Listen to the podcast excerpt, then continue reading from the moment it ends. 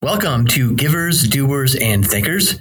Today we talk to Professor John Cuddeback about the art of crafting a joyful, rich, and worthy life. Let's go.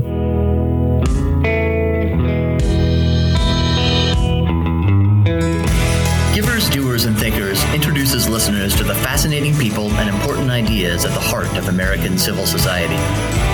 We speak with philanthropists, reformers, social entrepreneurs, nonprofit executives, religious leaders, scholars, journalists, and anyone else who will help us understand contemporary civil society's achievements and failures. My name is Jeremy Beer. Thank you for joining us.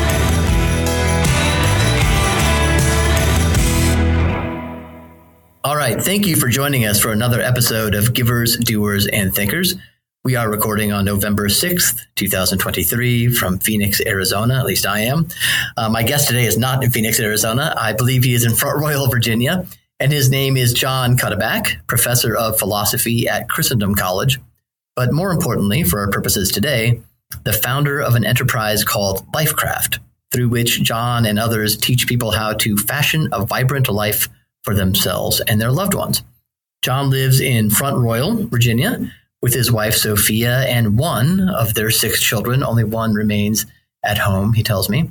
Uh, John received his PhD from the Catholic University of America and has taught various courses in philosophy at Christendom for 28 years.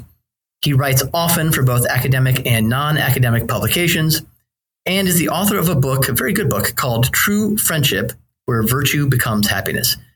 I get the feeling that most of his time outside the classroom is now devoted to operating and building Lifecraft, which grew out of John's popular blog, a blog that was called Bacon from Acorns. John Cuddeback, welcome. Jeremy, great to be with you. Did I get most of that right? You sure did. All right, good. We don't start with errata. We can move right on to our conversation. That's always a, a plus. We'll start here. Uh, what is the problem you founded Lifecraft to solve? That's a very good philosophical question. I like it very much. I'd put it to you this way the problem, I think, is people really wanting something very good, a certain kind of life in their home, I'd say, especially, especially in their relationships, in their family, with their neighbors, whatever stage they are in life they want to have a certain rich kind of life that they're running into trouble of finding it difficult to do, and sometimes for not clear reasons. Right? And, and I'm not I'm not going to you know dump on the, the world in which we live has has many wonderful aspects, but then again, I'm going to be kind of straightforward. I think that in many ways, major currents of the society in which we live are kind of undermining our ability to live, especially the kind of relationships and the kind of rich life, especially in our homes, that we so naturally crave. And so people have a sense that, hey, it, it, it's not going the way I'd like it to go here. I'd like to be doing something different. A, a lot of young parents, a lot of older parents, a lot of new grandparents, a lot of people looking towards marriage who just they see trouble either on the horizon or it's on the waves that are crashing up against the ship right now. And I it just so happens in the world that I have moved in, I've had a lot of opportunity as a philosophy professor to read some great thinkers, a lot of very wise people, a lot of get a lot of great principles about the good life. I know that sounds trite, but honestly, from being in the classroom and really rolling up my sleeves and working on it and talking about things like like friendship and family and community, good work and leisure, I've really had the opportunity to see good philosophy makes a huge difference for people. And so you know, the problem was they need principles.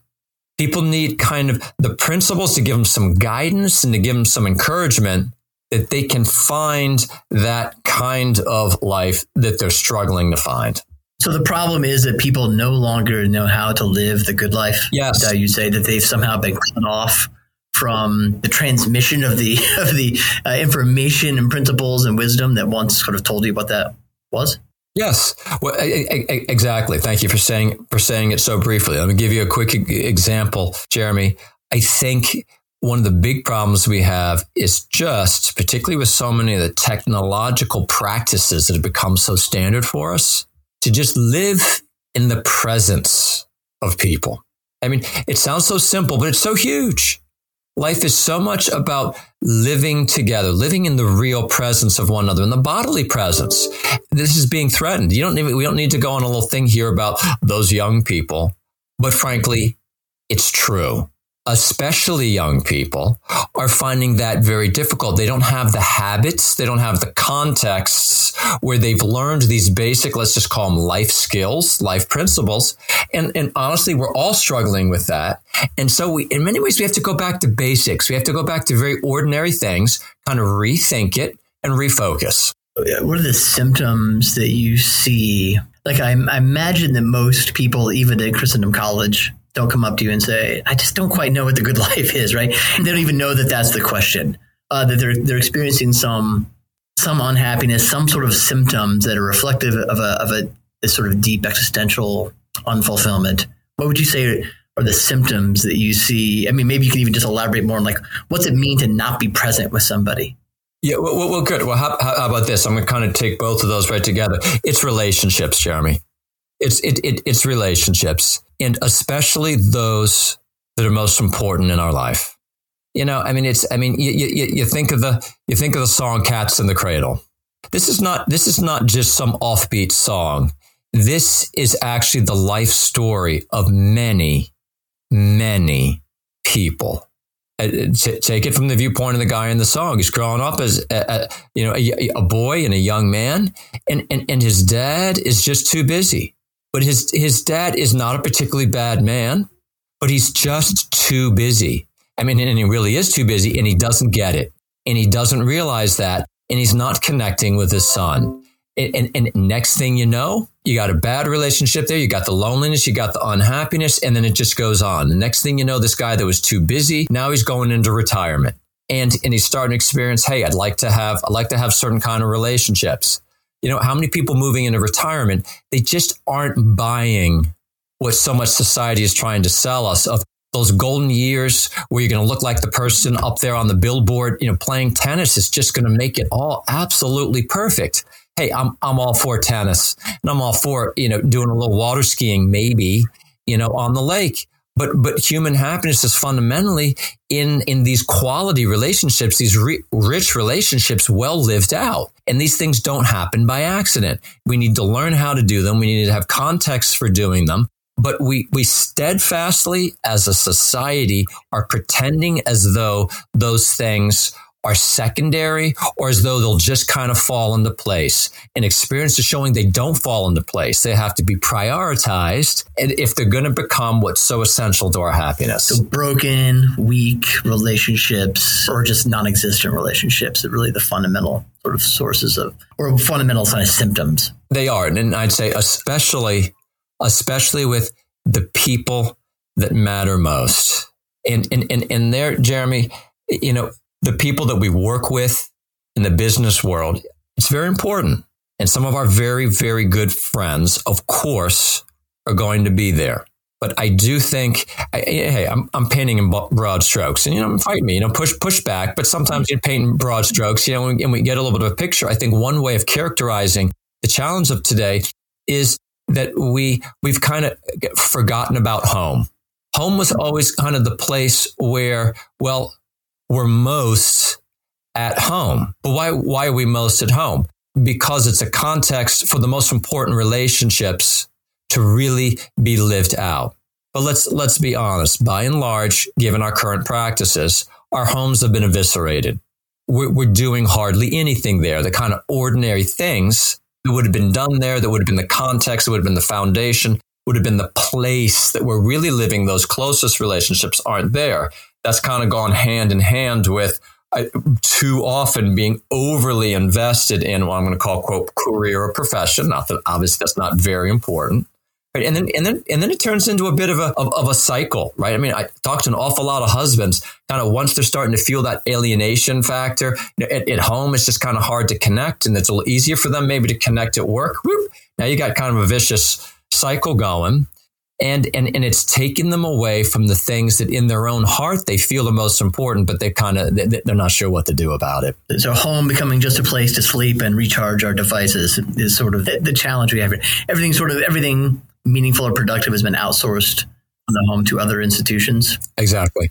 Yeah, and this is not new. I mean, this this particular complaint has been around for a couple of generations now. I mean, I think every, some of our listeners will know a, a book by Christopher Lasch called Haven in a Heartless World that was kind of about this problem, if I'm recalling it correctly, and many others have talked about it. It's a sort of like a compiling effect, like this sort of it's sort of chickens are finally really coming home to roost now after a couple of generations. It's hilarious, Jeremy, because that was literally the book that I was uh, almost going to just quote here to you with the brilliant assertion that the outsourcing of production led ultimately to the outsourcing of reproduction. It's a very powerful argument. We were, we removed the work from the home. And once you remove work from the home, then you basically you've removed kind of the backbone. So now there's not much for the children and the parents to do together, and so more and more they're raising the children. Likewise, is going to be done outside the home. So the two things that had so much been going on there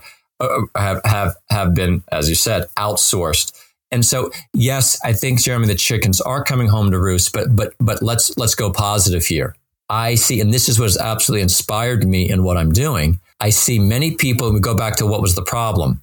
Many people have a sense of a problem, and they're looking for answers. They, realize that they want something different, and you can you can see this all over the place in a lot of different in a lot of different ways. One of my one of my favorite authors on this is Wendell Berry. One way that Wendell Berry puts it, as I think you know, Jeremy, is, is he speaks in terms of connections. All right.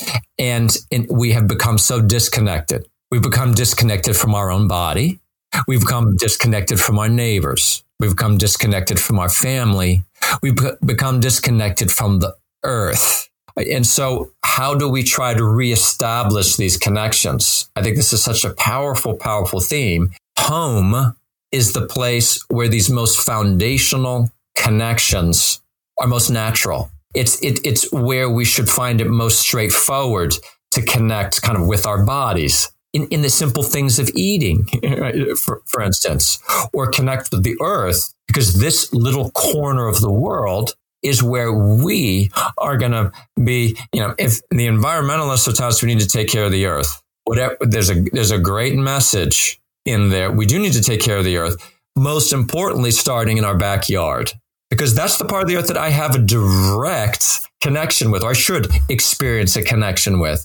So, so I love this. I, I love this kind of theme of people are feeling disconnected, and you can see now how they are. They're looking to be reconnected. Right now, the slow food movement, they kind of back to find your farmer and kind of support him and connect connect with him um, many ways that we're seeking to reconnect with our bodies because the, the, our tech, our, our digital paradigm has tended to remove us from our bodies. So people are realizing we need to think in terms of ways of turning it off. So I, I think these are very hopeful signs. We just need to really plug in and be serious and get intentional about it. Well, this is what's so interesting to me about what you're doing. I mean, you and I both know collectively, I'd say at least 200 people who are very good at diagnosing the problems and are very, very bad at proposing solutions. And certainly they're working towards them in a practical way. So that's what's really interesting about Lifecraft. You're not only a thinker, but a doer in, my, in the givers, doers, and thinkers paradigm we have here. So let's get down to some more specifics then. There are sort of four areas, if I'm correct about this, where Lifecraft provides you know, practical advice and wisdom. And those four areas are friendship, work, stewardship, and being a man. We'll come, I want to ask you why, why a man? Maybe just because you're a man, John. Uh, maybe Sophia covers the being a woman part. But um, well, let's go through each of those like one at a time, if you don't mind, and we'll um, start with start with friendship. You've written a book about it. You've I know you've thought deeply about this in the context of your study of philosophy. I know your uh, Aristotle and Thomas in particular, very Thomas Aquinas, that is very important to you. What stands in the way of our ability to form lasting and deep friendships today? Great question. How about this? I'm, I'm going to first, first say why I'm so absolutely intent upon it. Because the only way that I'm ever going to be the man, the person that I'm supposed to be is going to be through the help of friends. And So I absolutely just start with this conviction. We're not, we kind of know that implicitly, but I don't think we tend to act that way. And a lot of the, what's on the airwaves around us, well, we hear friends, friends, you know, relationships, connection. We don't really hear emphasized no, you, you need to go deeper especially with a few people. In general, we're pushed to kind of be connected with everybody, but go deeper with few. But the great tradition on friendship is you've got to go deeper with a very small number of people. You have genuine relationships of some kind with those others, but at the kind of the center of your life, what really chisels who you are is a deeper kind of relationship with few. So to answer your, your with a few. So the other, to answer what's keeping us from it there's a lot of different approaches. Just I'm going to say we don't have the context to go deeper. We're too busy. We're too often communicating with too many people on too many devices on the run, not having the place opportunity to sit down and really have meals together, have a rich kind of work together, have a rich kind of leisure together, which is the kind of activities that friendships need to grow. How many men are there and women, Jeremy, that get that got a lot of acquaintances. Sure, there's plenty of people they'll call their friends. I love to say to my students, and it often stops them in their tracks. I say, and these are the young people. Say, look, really, how many people really know you? How many people really, really know you and care for you in addition to knowing you? Care for you and know you in such a way that they can really speak into your life, really, for instance, hold you accountable. This is an incredibly uh, rare thing that shouldn't be so rare because it's so important for human life. So we've, we've lost those habits. I, I, I buy the premise. I, I, I buy the premise. So, yeah, where do you start when you're instructing people? And how do you start to form truly deep friendships? Jeremy, you know what I, I say? Look, you got, you got to start. We start here, start today, start wherever you are, and you got to know what you're looking for. And in any case, you have to start to have some conception of what a real friendship looks like, and then start to be discerning about with whom can you do that. That's what so many people shy away from this, because think that this is being overly judgmental, prejudiced. Well, I can't, I, I mean, can't you just be friends with anybody? And and the reality is, this is, this is one of the real sticking points, but this is where the, this is where Aristotle, yeah, is where Aristotle comes in. So go ahead and go down that route. I mean, yeah. Aristotle is going to say you are only capable of real friendship to the extent that you have good moral character. I mean, it's just it's just such a showstopper, and it's just so obviously true in experience. And so I need to look at myself. I need to, the first question is, am I the kind of person that someone really would want to be friends with? Am I really the kind of person that's capable of rolling up my sleeves and helping someone else become himself. Right? And, and, this is where it's so much about character and being able to enter into real, honest, humble uh, conversation where we do self examination. Well, aren't the other aspects of having fun together important? Of course, those are the obvious things, but those are the things that do not make it a rich, deeper friendship. Those are things that take on a richness because of these other aspects of connecting in, on the deeper principles, the deeper convictions of life that we look to share and help one another, growing in character together together. So we just we, we set that as a resolution for ourselves and look for other people who are willing to do that with us. And then we set forth on the project, Jeremy. Does this sort of thing in your mind sort of need to be intentional? Uh, Did you go around like, hey, I'm going to make, a, I'm going to create a truly deep friendship with this person, and I'm, I need to um, uh, therefore uh, dive into certain topics or a level of conversation that I wouldn't otherwise do? That's the first question. The second question is, how important is alcohol for men to be able to reach reach that level of conversation. okay. All right.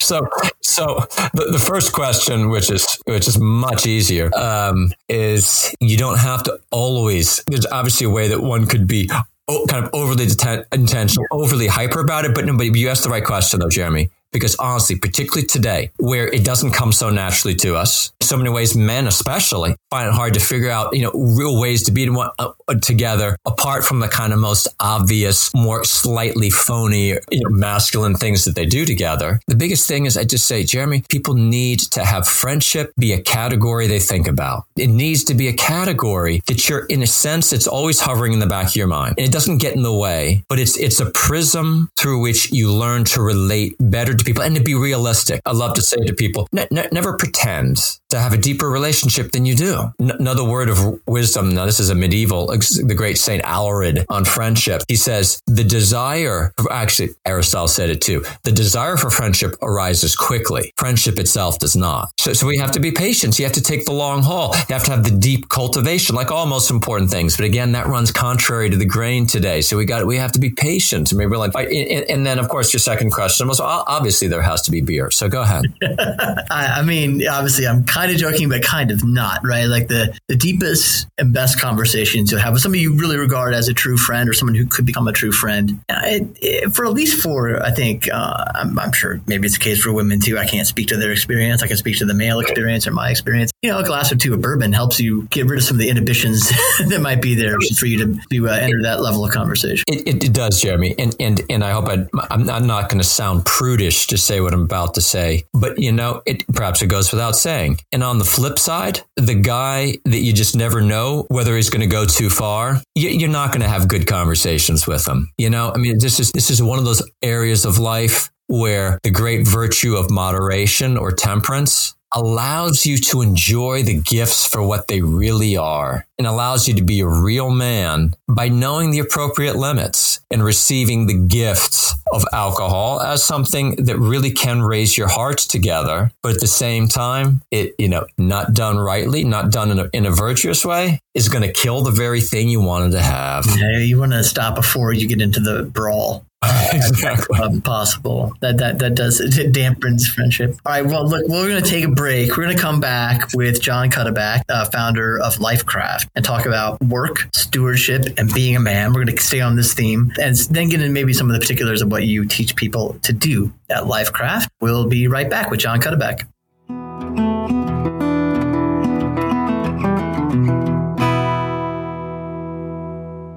Hey, folks, I'm Jack Fowler, the author of Civil Thoughts. That's the free weekly email newsletter for the Center for Civil Society at AMPHIL, where we try to strengthen civil society. Civil Thoughts gives you a dozen plus recommended readings. Here's a link. Here's an excerpt of important articles and essays that I've come across in the previous week. I think anyone who's intelligent, dear intelligent American, that you will like it. So, how do you get Civil Thoughts? Well, you go to civilthoughts.com, sign up. Trust me, it's totally free, risk free. We're not selling your name to anybody. You'll enjoy it. civilthoughts.com.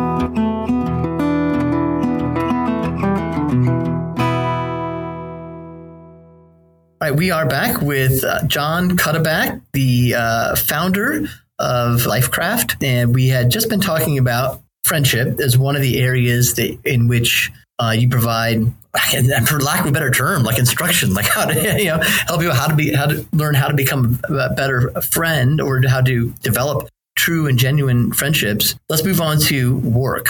What do you see uh, as sort of our major challenges when it comes to work in this world today, John? Yeah, gosh, you know, Jeremy, I, am I'm, I'm just going to be really provocative. I'm going to put it th- to you this way and it's a deeper conversation, you know, but but but just as a starter here, I think we fundamentally tend to see work as something we get paid for rather than as a way of living together with people. And it, it, there's a lot going on there. And surely work is something that, it, that sometimes we should get paid for. But you know what? A lot of the most important work is something we wouldn't think of being paid for. But the notion of work, I think too much has been reduced to what we do in our profession and our being successful by being paid, say, a certain amount for doing it versus a la Wendell Berry, work as the kind of language of how humans forge a life together, go back to the home, go back to the household. Because always the place that, that human nature is so calling out to us that this is this great gift. This is the place where we especially uh, discover and see who we are in the household we grow up in, in the household perhaps that we are called upon to form. At the center of what living together in a household used to be was a whole set of very ordinary kinds of works you know, I, I, was just I was just giving a lecture in Kansas, and I just I just I just said to people, I said, just want you to picture something. Just go back a few generations. Those those ancestors of yours, nobody works harder than them. No one today is a harder, more responsible worker than they were. But their life was not hectic. There was focus. There was kind of a center. There's real presence and there's importance of relationship. They knew who they are. They belonged.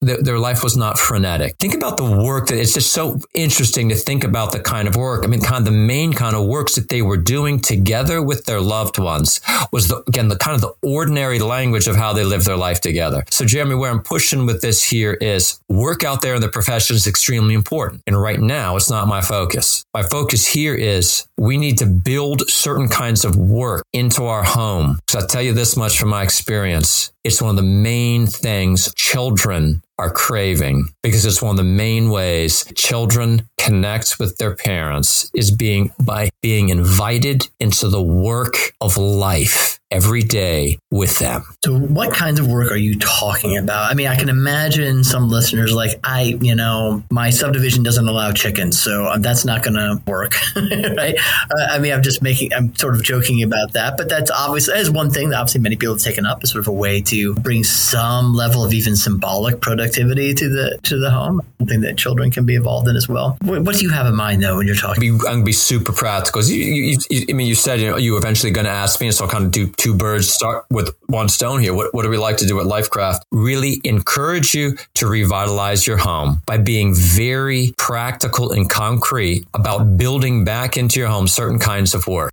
And each home needs to discern that wherever you are. And I like to make suggestions. And one, one author of mine, uh, favorites of mine in, the 1930s, he was an agrarian. And he just said, one of the things that we're losing are the ordinary functions of human life. And many of the ordinary functions of human life are things like growing food, but apart from growing, that's why you rightly mentioned the chickens. But set that aside for a moment. Making meals, the, the work in a household, at least one thing we're always going to need to do is eat. And look, I appreciate just as much as the next person being able to order in a dinner sometimes. But I do say, honestly, in the name of the richness and depth of a shared life in the home, to be kind of intentional and think about, you know, the, the work that we can be doing together that we're giving up as though it were something that is just a waste of time. Can we just get around this and get to the good food? We have missed the ordinary functions that actually are a gift. Making making food together and the work that goes to sitting down at a table and eating and then cleaning up afterwards, that's a bit of work and it's worthwhile work, particularly if we're invested in it together. It's a simple example, but something in all of our uh, reach. The work of education, is that another suggestion you would have for certain families? It absolutely is, although that doesn't necessarily have to mean homeschooling. There is a certain work that we should be thinking about of what's involved in disciplining our children. But honestly, Jeremy, that's where I like to challenge people. You can't just, if you want to think about forming children real fast. You don't wake up in the morning and say, okay, I'm going to form the children today. So let's just start forming. But uh, I, am going to discipline them. So I'm going to right now just, you know, kind of say, do this or don't do that. Work is the natural context where you teach responsibility. So finding these works is precisely the way that you're going to be doing also the deeper work of forming their soul. But as bodily beings, that's the, these kind of simple exterior ones, building things together, eh, building, you know, building things out I mean, any of the old, old, old crafts doesn't have to be some from the earth painting. Absolutely, absolutely. I mean, mechanics. These simple things. We're losing. We're losing our ability. You see this especially in young men. Either losing the ability to do things with their hands, and they feel it. They feel less competent. I, I just wrote. I just wrote a piece on sewing, as I think something that is is a basic skill important for both men and women. We so easily look down our nose on it. For, for this is something classically the men and women were, were, were, formed and it gives you that sense of competence these simple things. It's a structure of life together. And i hope my wife doesn't listen to this podcast. Trying to get me to learn to sew uh, for a while john so she's very good at it herself. Not, not all these are for everybody so we're, we're gonna be all right. I am i am that guy who's terrible with my hands but uh, i'm not the proto- hopefully the prototype. Um, all right let's move to stewardship. Although I could keep talking to you about work for, for a long time and friendship for that matter, but stewardship. How is this idea different from environmentalism, if, if it is different at all? A good question.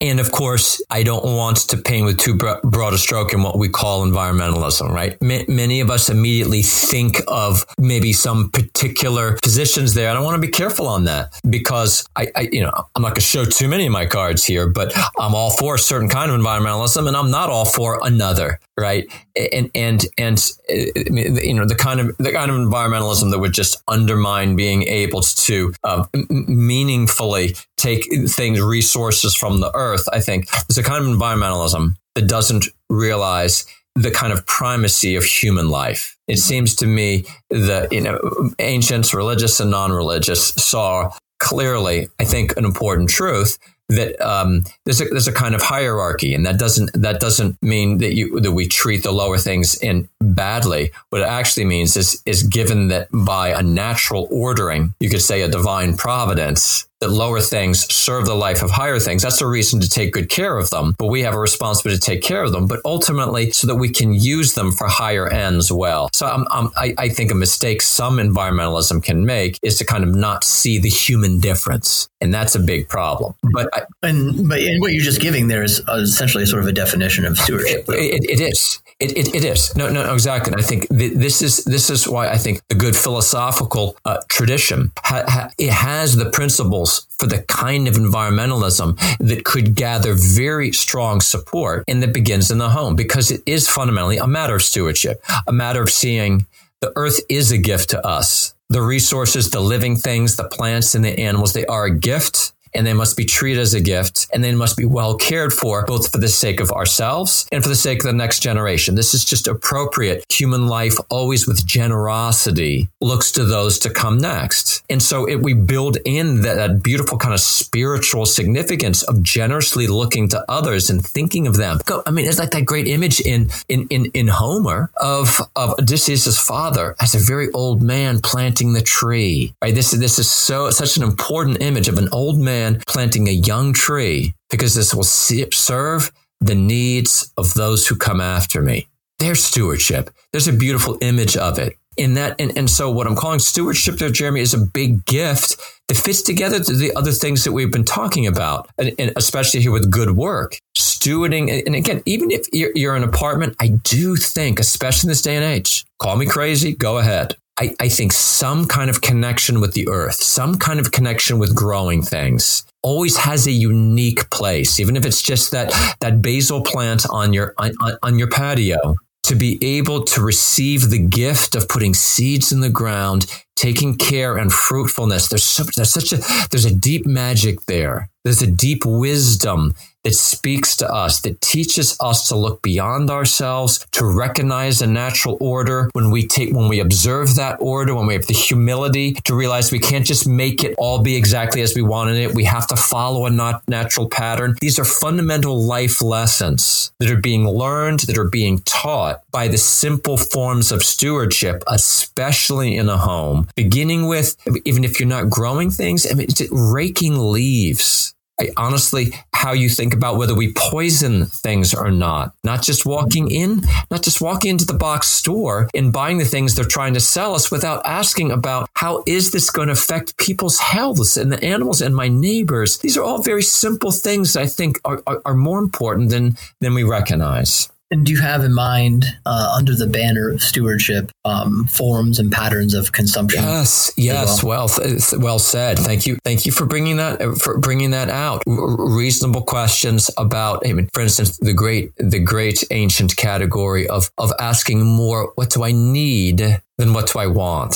And need can be taken in, in, a rich way. And this is not in a scrupulous way, but a sense of not being wasteful. Again, not of scrupulosity, but of thinking what, what's appropriate. And again, there's always going to be different levels of wealth, but nonetheless, always having that in our mind. This was a gift given to all of us. How much of this are we using? How much are we returning? Are we taking reasonable steps that, that don't let people who go too far and don't articulate this well have you and me miss the gift that should be for us? All right, John, we'll move on to the fourth category, the fourth lifecraft area, being a man. How do you, why is that the fourth area? Like, how, how do you understand the problem there? What, what is, what is it you're trying to confront? So here's the thing, and, and it's a little bit more specific, although it is, and, and it's, it's more what I, I, I call being a man of the household. The fundamental pattern ultimately for all men is in the pattern of a home, and a household and being a kind of husband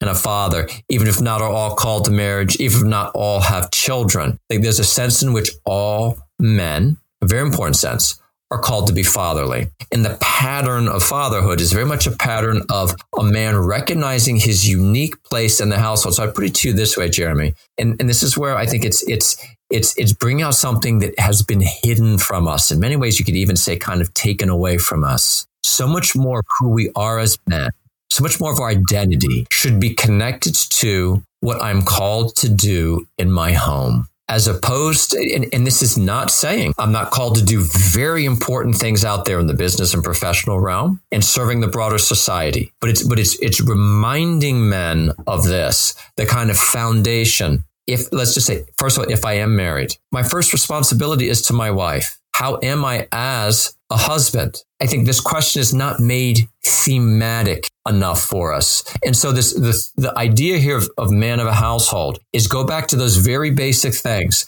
Put, put it this, this way, Jeremy, like, let's think of our funeral. What do we want to be said about us at our funeral? It's especially, we'd like to have said about us if we're married and then if we're blessed with children. He was a good husband. He was a good father. He prioritized these relationships. So being a man of the household to me is is knowing what relationships to prioritize and then how to unfold that. And Jeremy, I think that connects with all the other things. Being a man in the household involves having good friendships, starting with the friendships right in the home. It means cultivating good work in the home because that's one of the, one of the ways, main ways I'm going to connect with these people. That connects also to the stewardship also because that's one of the ways also I'm going to express my manhood and be able to do that in a way that's serving other people. Does that make sense? It, it does. I'm wondering if you have encountered there's a certain sort of, I would say, almost comical figure that has arisen uh, uh, in in recent years, and it's the young man, this the sort of the, the uh, you probably be called in certain circles the tratty young man who has um, uh, overcorrected, shall we say, and become um, uh, really, uh, and maybe usually this is more intellectualized, but just basically become sort of a sexist pig. Uh, have you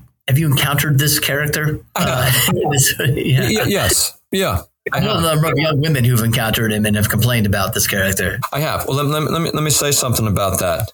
If there's one thing that marriage has taught me, Jeremy, it's that it's in marriage and trying to be what I'm going to call here the man of the household that I've had to learn and I've had the opportunity to learn what the true gift of woman is and how wrong all of the shallow all the shallow wrong biases, all of the selfishness, the, the how being a man of the household done rightly gives me an opportunity to discover my life as a man is about loving and serving them. And, and I say to you in all earnestness, I, I know the proof is going to be in the, in the pudding, Jeremy, but I, I know what you're saying about the young women who bump into these quote tratty guys who are just a problem. They're a menace. The man of the household that I'm talking about, I'm not trying to be funny. It's the guy that every woman is dying to meet because he has his priorities straight. I wanted to make sure I gave you the chance to make that clear distinction.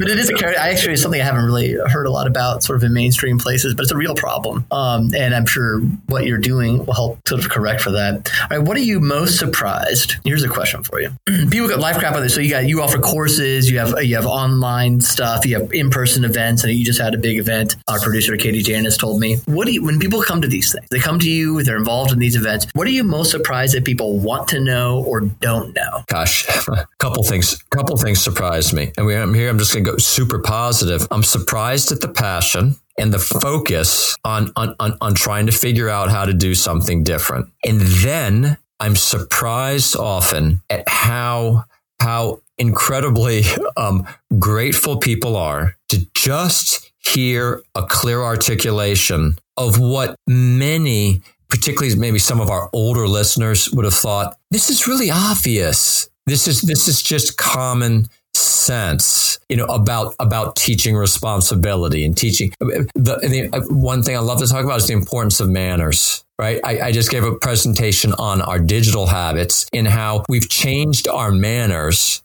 to fit our digital habits. And this is a catastrophe. Young people don't know how to look people in the eye. They don't know how to introduce themselves, which, which is a big problem when it comes to real conversations. And real conversations are critical for any meaningful relationship. And so they have a big fat problem beginning in them not having manners. And you just you sometimes point this out, but you don't point out in a negative and carping way. And people are just like, hallelujah. Of course this is what we want. We've these things have been taken away from us, and and, and so it's it, it's the enthusiasm for going back to kind of basic things, and, and their willingness to be kind of encouraged, and then, and then they, then they just want to get in the weeds and say, well, how do you do this? How do you recommend doing this? They want very concrete, specific things, and that's what you're saying. They don't just want to be told that their children and that they have a problem. They want to just be given, and and, and that's my whole thing. Hey, wherever we are, that we can be doing better. Let's just start in particular areas of our life and we're, we're going to get more intentional about it. And we're, we're going to, we're going to ask the Lord to help us and we're, and we're going to do something better here. To your point about the sort of almost a timidity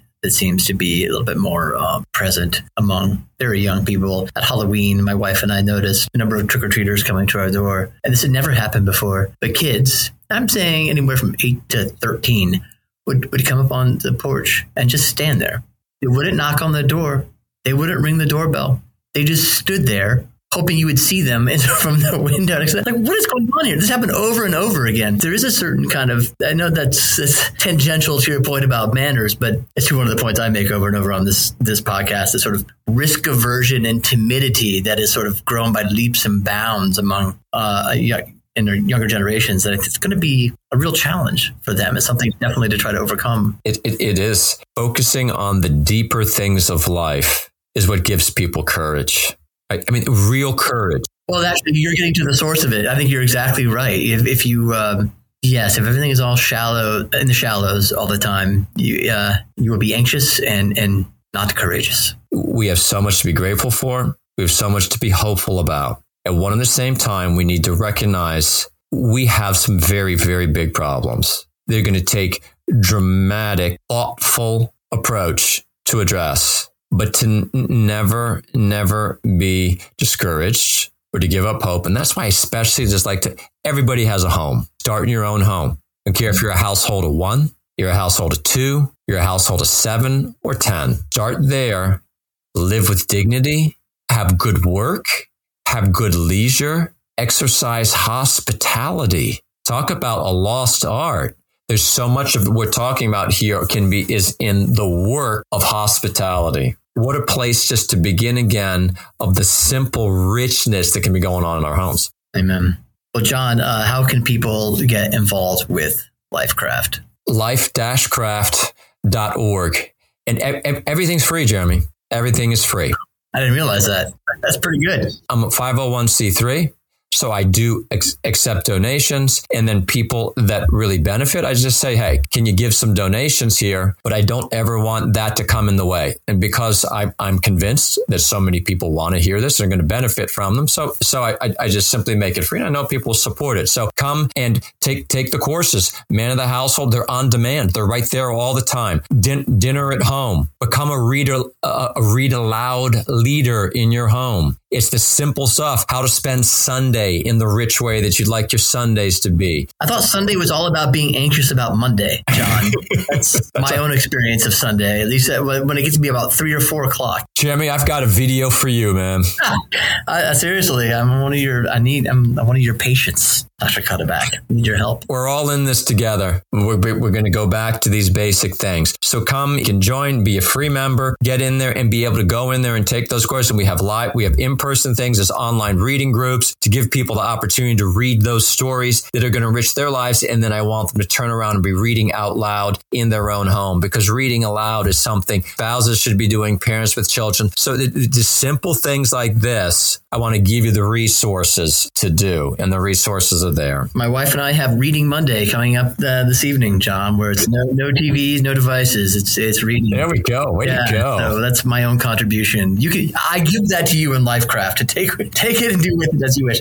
Um, I'm going to use it as an example. I love it. Life crafts.org. It's the most practical application of Aristotelian philosophy, essentially. Not that anybody needs to care about that, but that's that's in many ways what it is uh, that I've ever seen. So it's it's really wonderful what you've built, John. I wish you all the best with it. It's a pleasure to be with you, Jeremy. Thanks so much for having me. Thank you for being with us, John Cuddeback, Lifecraft. check it out.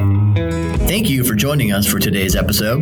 If you enjoyed it, we invite you to subscribe and or rate and review this discussion on Apple, Spotify, or wherever you listen to our podcasts. And have a guest you'd like to hear from? Send your request to our producer, Katie Janus, at kjanus at amphil.com. That's K J A N U S at amphil.com.